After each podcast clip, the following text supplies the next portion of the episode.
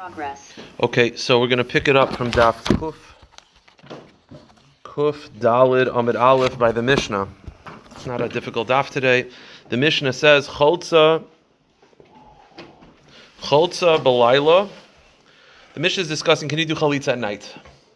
So, Cholza Belayla, if you did at night, chalitza ksher. The Tanakama feels that it's kosher.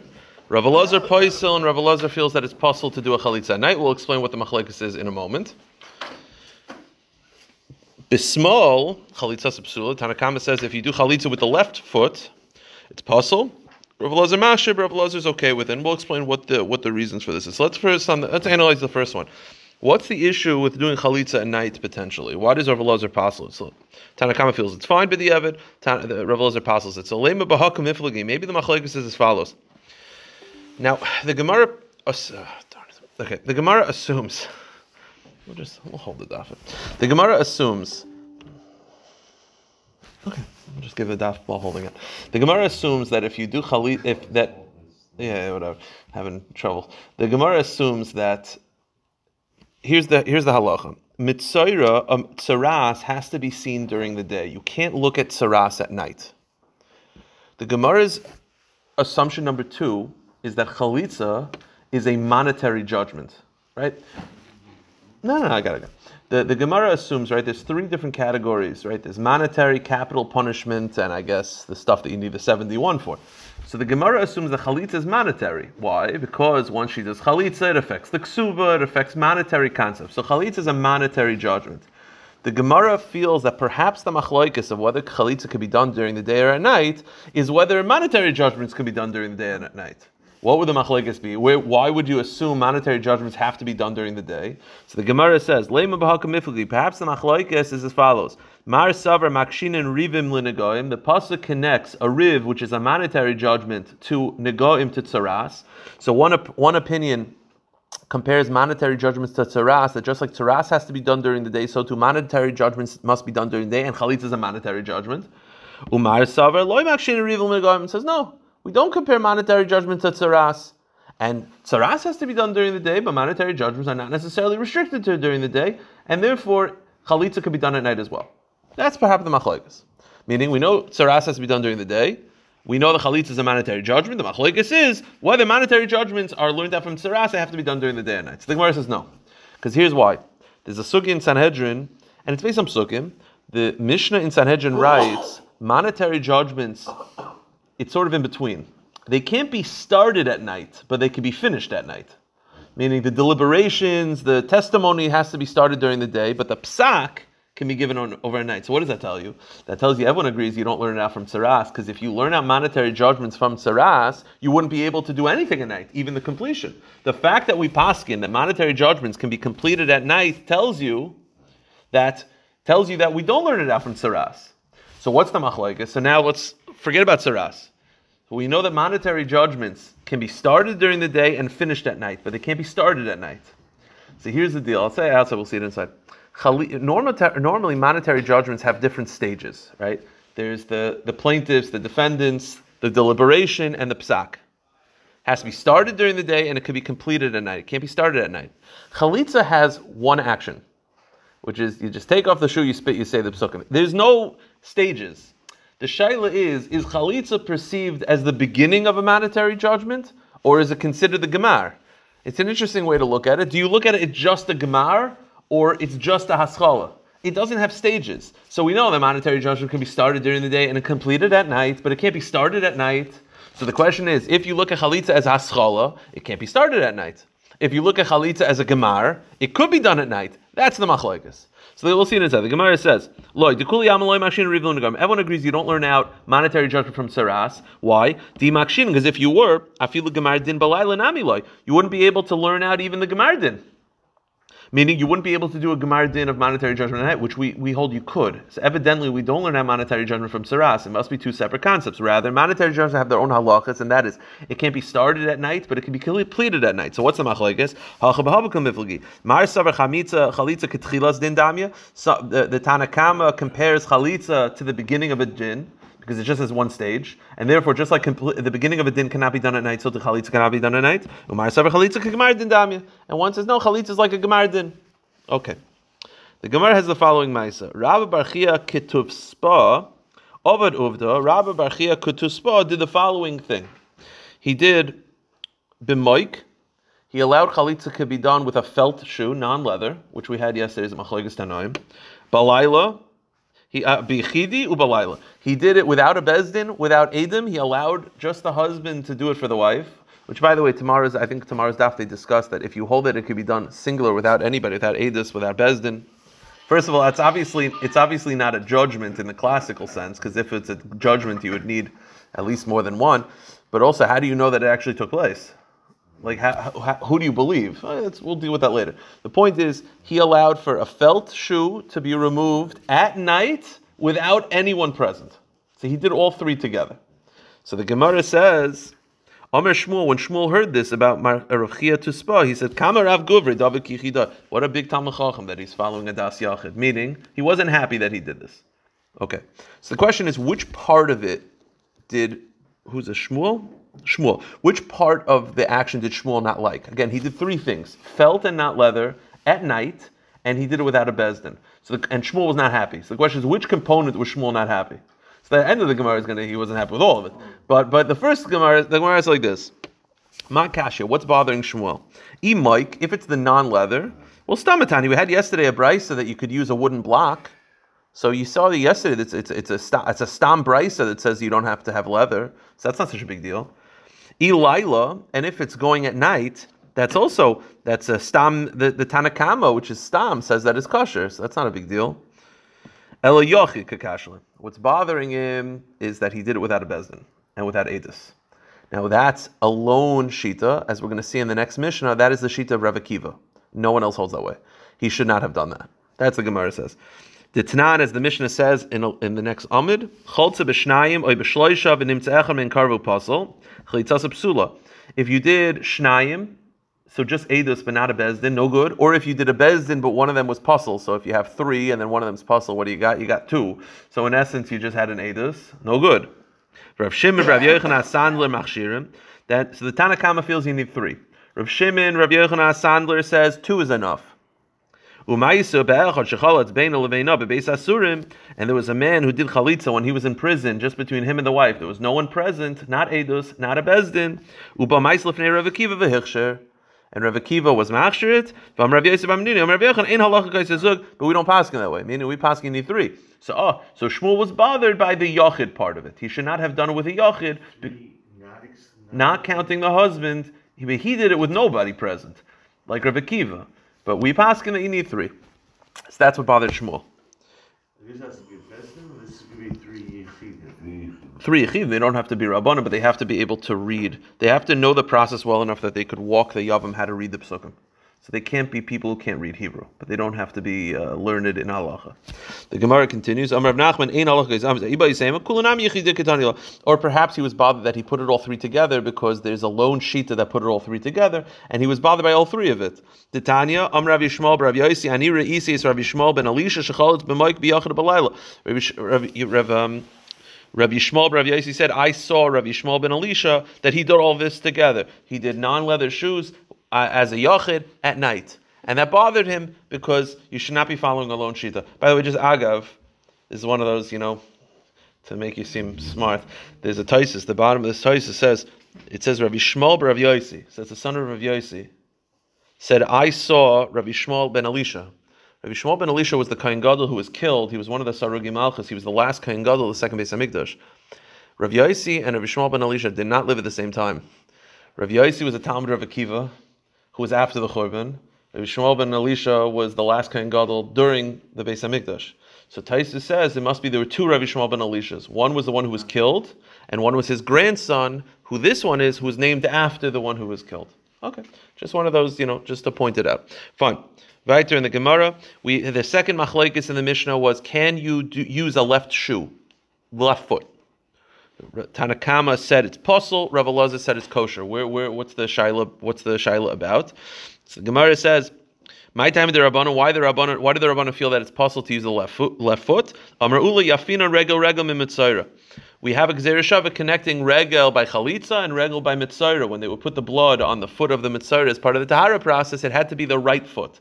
So it says regel by mitzayra, which is the right foot. It says regel by chalitza, so it also must be the right foot and not the left foot.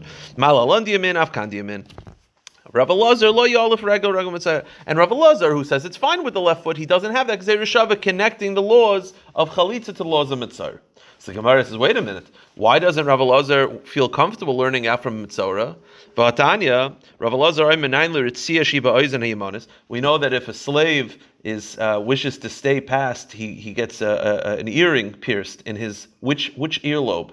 His right one. How do you know this? Because Rav Elazar says we learn out oizen oizen from the slave, connecting it to tsaras, to mitzayra. Just like the mitzayra gets the blood on the right ear, so he gets on the right. Oh, so you see, you are learning out from mitzayra. So why is it that by chalitza he doesn't feel comfortable learning out from mitzayra, but by an eved he does? So the Gemara says. So why is it that Rav Elazar does not feel comfortable learning it out by chalitza, but he feels comfortable learning it out by mitzayra? So the Gemara says, so change the names. You're right, switch it. Rav Elazar's machsherit, the Tana, uh, Rav passes the the Tanakama is, is.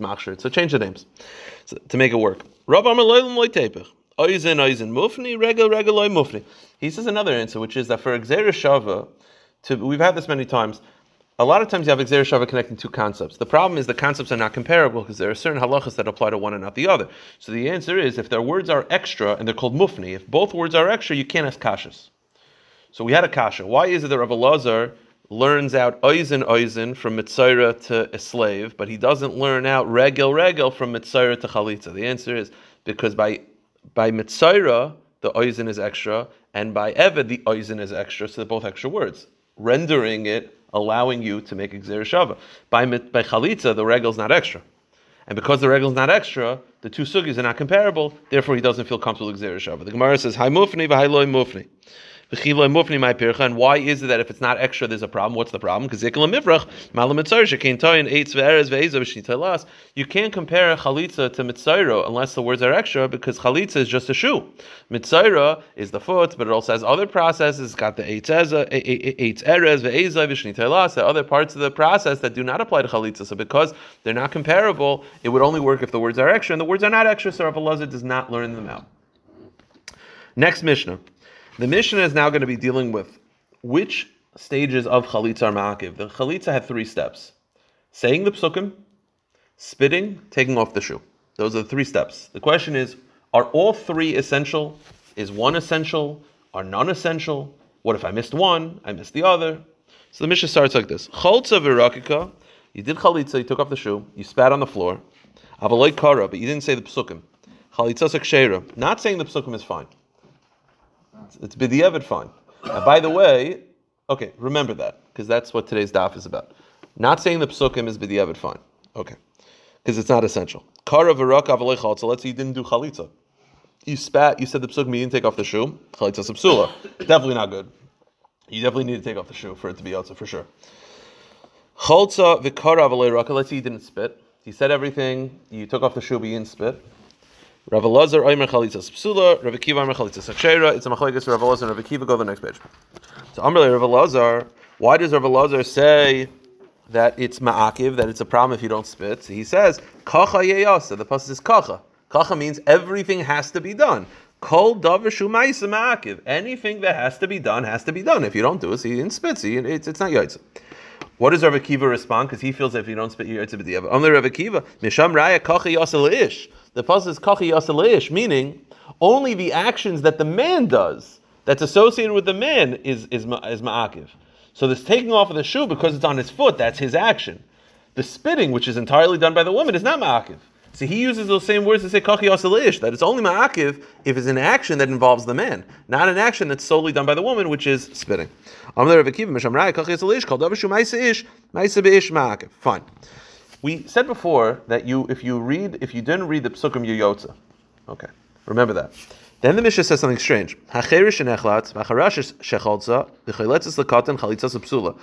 If a deaf mute does chalitza, whether it's the man or the woman, or if a child is involved, no good. That's a little strange.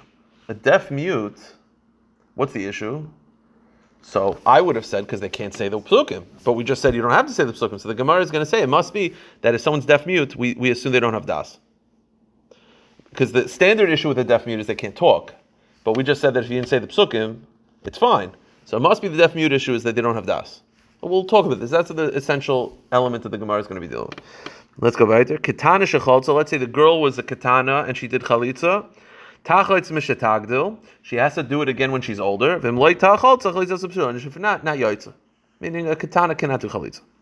Chalza b'shnayim or b'shloisha. We had this just now. If you do chalitza in front of two edim or in front of a bezdin, but one of them is puzzle, so it's two. Chalitza b'sula. B'shem v'rav yechon asandam achshirin. Ma'is b'echad shechalz bein levein v'sisurim. But uh, if uh, Rav Akiva hechsher, and then you had Rav yechon asandam has two is enough, and Rav Akiva is kosher even if no one's present, just in front of the husband. Fine. We just had that. Now the Mishnah started off by saying that if you did not say the psukim, you're yotza. So says Rava, Amar Rava, Hashid Amit Krilei Makva. Rava says the fact that the Mishnah says if I didn't say the psukim, I'm yotza, meaning the saying the psukim are not essential. Lafikach Ilaim ve'ilemes. If you have a mute person, not a deaf mute, a mute person, they just can't talk. Shecholza chalitza seksher. They're kosher. They could do chalitza. If the woman or the man are a mute, not a deaf mute, they're mute. They could they could do chalitza. Why? Because the saying is not essential. Oh, here's the problem. So what's the problem with a deaf mute? It can't be the saying because you're saying the saying is not essential. So the Gemara says, "Tznan cherish nechlatz v'charesh shecholza v'chaletzim minakol chalitzas psula." My time. What's the issue with a deaf mute? Meaning a mute is fine, but a deaf mute is not, not fine. What's the issue? Why is it by a deaf mute you're not yotza? Lav mishum delay b'nei kriya. Is it not because you're not saying the psukim and you see the saying the psukim is essential? The answer is loy mishum delav b'nei. The answer is they don't have das if someone's a deaf mute, we don't know if they understand anything because we've, we've never been able to, to, to, to communicate with them. Because we have no way of communicating with them, they don't have das. So the issue with the deaf mute is that not that they can't say the psukim, it's they don't have das. So Gemara says, "Oh, ihachi ilaim v'lemes nami." So what about a mute? Why assume? Why do you assume a mute has das? The answer is Amarava ilaim v'lemes b'nei deyaninu. They have das. They just can't speak. So someone who's deaf mute, they can't hear hearing is part of the essential element of learning. So if they don't, if they can't hear and they can't speak, they assume we don't have das. But if someone's a mute, then we assume they have das, they just can't speak. And you see from the Mishnah that speaking is not essential. Okay. So you so far have when the Mishnah started off by saying that if you didn't say the psukim yotza, so says Rava very simply, you see that saying the psukim is not essential. That's why a mute can can can can say can do chalitza. A deaf mute is a problem because they don't have das. Here's the problem. The problem is Ha'amri de Rav Yana, in Rav shir, they said the issue with the deaf mute is not that they don't have das, it's lefishe'ene ba'amr va'amra, it's because they didn't say the psukim. So this whole assumption that you don't have to say the psukim, and the saying of the psukim is not essential, and a mute can do it, and the issue with the deaf mute is they don't have das, that's not true. They Rav spoke out. The issue with the deaf mute is they're not talking. The issue is the talking. So you see that the talking is essential. Huh? So the the you see that the talking is essential. So therefore, Rava changed his view. Um, so Rava says, you know what? I'll reverse everything. A deaf mute can't do it, not because they don't have das, because they can't speak. And therefore, based on this, now Rava changes tune. He says, no, if a mute does it, he's not yotza. Because you have to you have to speak. Oh, but here's the one problem. What did the Mishnah start? So right now you're saying saying is essential. Deaf mute can't do it because they can't speak. Mute can't do it because they can't speak. But what did the Mishnah say? If the guy forgot to say the psukim, it's kosher. So I don't understand. If the saying is essential, then how come it's not makiv? Meaning a mute can't do it because he can't speak. A deaf mute can't do it because he can't speak. But if a healthy person doesn't say the psukim, eh, it's fine. I don't understand. What's the what's the difference? So the answer is this is the concept called which is if you're able to do something and you don't do it, it's more lenient than not being able to do said item. There's a concept in halacha. So the Gemara says. Meaning that if you, it has to do with the uh, laws of karbonis and how much flour to put in a bowl. But the, the main, the main concept is it's if you have if, if I tell you to say the psukim and you can and you forget it, we're not going to be makiv. Someone who can't do it, not yoitza. That's the essential when it comes to saying the psukim. So the Mishnah was right when the Mishnah started off by saying that someone who's healthy and just forgets to say the psukim, eh, yoitza, because he could if he wanted to. because he's in the parsha. But in Elam and Acherish, who can't say the psukim, that's ma'akiv. You have this throughout Shas. In Lumdis, why it works, there are pieces in Rashul about it, pieces of Chaim about it, and Baruch Ber, but that's to understand it. But the concept is that if someone could and forgets, but he at least is in the parsha, it's not as bad as someone who cannot do it. That's that's the concept. Huh? What? It's the same kasha we had yesterday. It's the same kasha we had at the end of the daf yesterday. He's asking that if a, what does a cherish do for chalitza? He can't do chalitza, right? So what do they do? I say you have to yibum. I said have to yibum. I don't. I don't think they have no choice. That's what we talked about yesterday. I, I guess because you can't just say you're free because you can't do chalitza because you could do yibum. Yeah, I, I, would assume that they're kind of forced. Yeah, I, I, guess they do yibum and then get divorced if they're not interested in staying together. I am gonna have to check this up. I'll, I'll check up. Yeah, yeah, I'm gonna check it up. The Gemara continues like this. Let's finish up the daf. Okay, we had in the Mishnah whether spitting is ma'akiv is a machlokes Rav Elazar and Rav Akiva. Okay, now that's talking about a scenario where the woman said the psukim, he said the psukim, she took off the shoe, she just forgot to spit. The Gemara has the following halacha: Yavama sherakika tachlitz. Let's say a woman.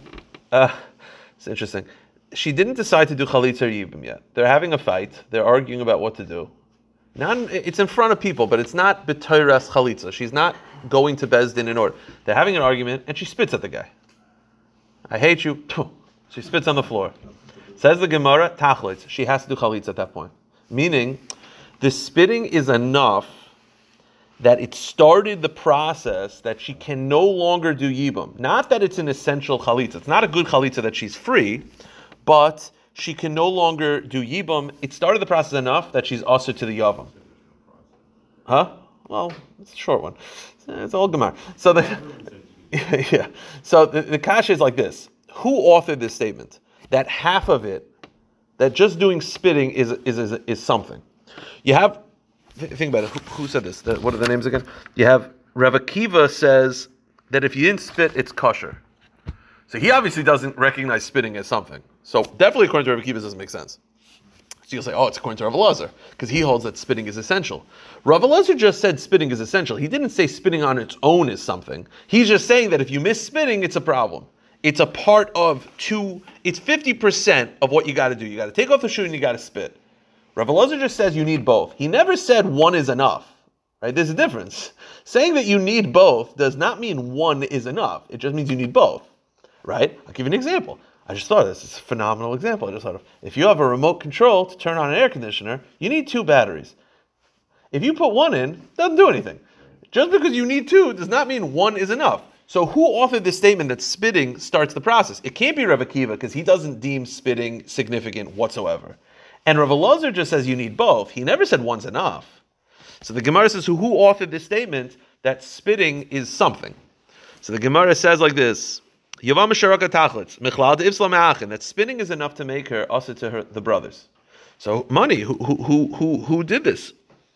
Now, by the way, she obviously had to spit before Bezdin.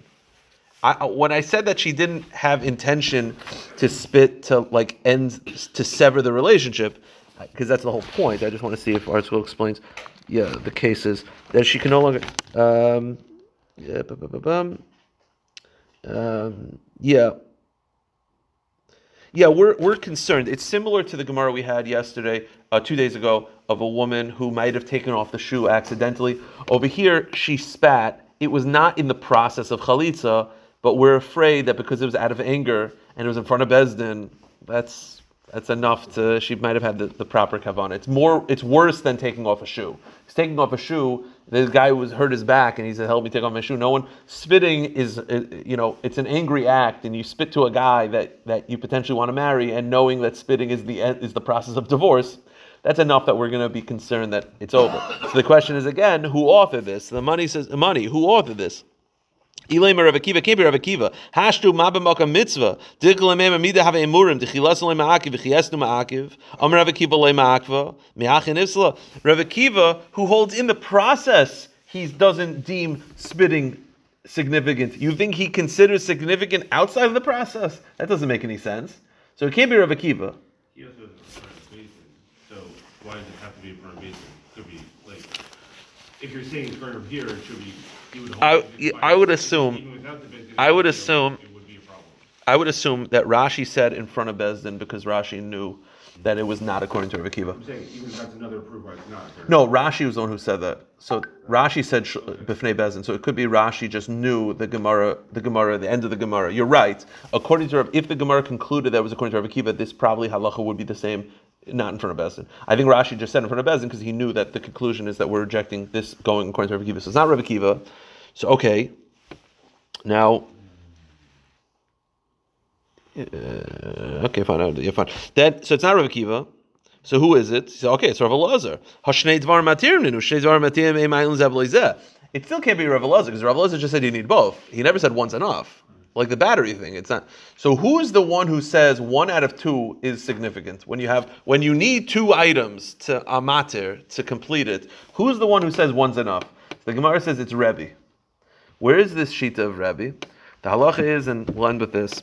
Rebbe shita was when you have on Shavuos, you have the shtei the carbon shtei. So you have the bread. So the process was they would take the bread, they would at that point before the bread is officially a carbon, it has monetary kedusha, not kedusha saguf, not the same level of kedusha of carbonos. At what point does so? What they would do is they would take the bread with live animals. They would wave it, still not a carbon yet. It's a carbon when you do the shechita. Okay. So the Gemara. So what's the process to make it an official carbon? We know that there's shechita and zrika, right? There's shechting and then there's a sprinkling of blood. What if you just had one? Meaning you shechted it for the right intention, but you were zarik it for the wrong intention. The question is: Is the shtei alechem, is the bread now holy? So you ha- you needed two things. You got one out of two.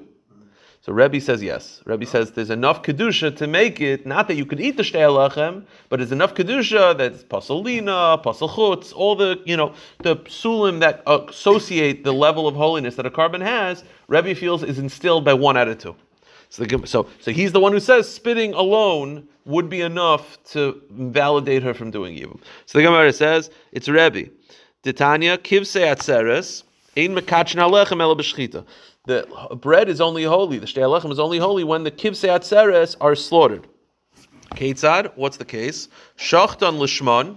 So if you shechted it for the right intention, vizarak lishman, and you did the zrika for the right intention, two out of two, nailed it. So it's kaddish alechem. Then it's kaddish. It has all the stringencies, and you can eat it. Perfect. Shachat shaloi lishman vizarak darin shaloi lishman. If you did, uh, I'm sorry, shachat shaloi lishman vizarak lishman loy kiddush alechem.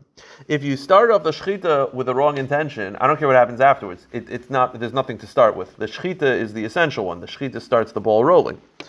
Shachtan lishman, you shechted it for the right reason, vizarik shaloi lishman, but then you did the zrika for the wrong intention. So you did one out of two. So what's the halacha? Kaddish ve'ene kaddish. It's kaddish that it has the kedusha of a carbon for all the stringencies, but you can't eat it. Divrei Rebbe. Rav Elazar, Rav Shimon, loyal min kaddish yishchel nishma v'zik lishman, and Rav Elazar and Shimon disagree. So what do you see? You see that Rebbe's shita is that when you have two essential elements to gemar, eh, one out of two is enough to begin the process. So that's true with kivsei atzeres, but in our context, the two essential items to make her a full chalutz is the rakika and the chalitza. If you just did the rakika, if you just did the spitting, it's it's half. So she's half, meaning that she's not free, but she can't marry the brothers. So that brisa followed Rebbe.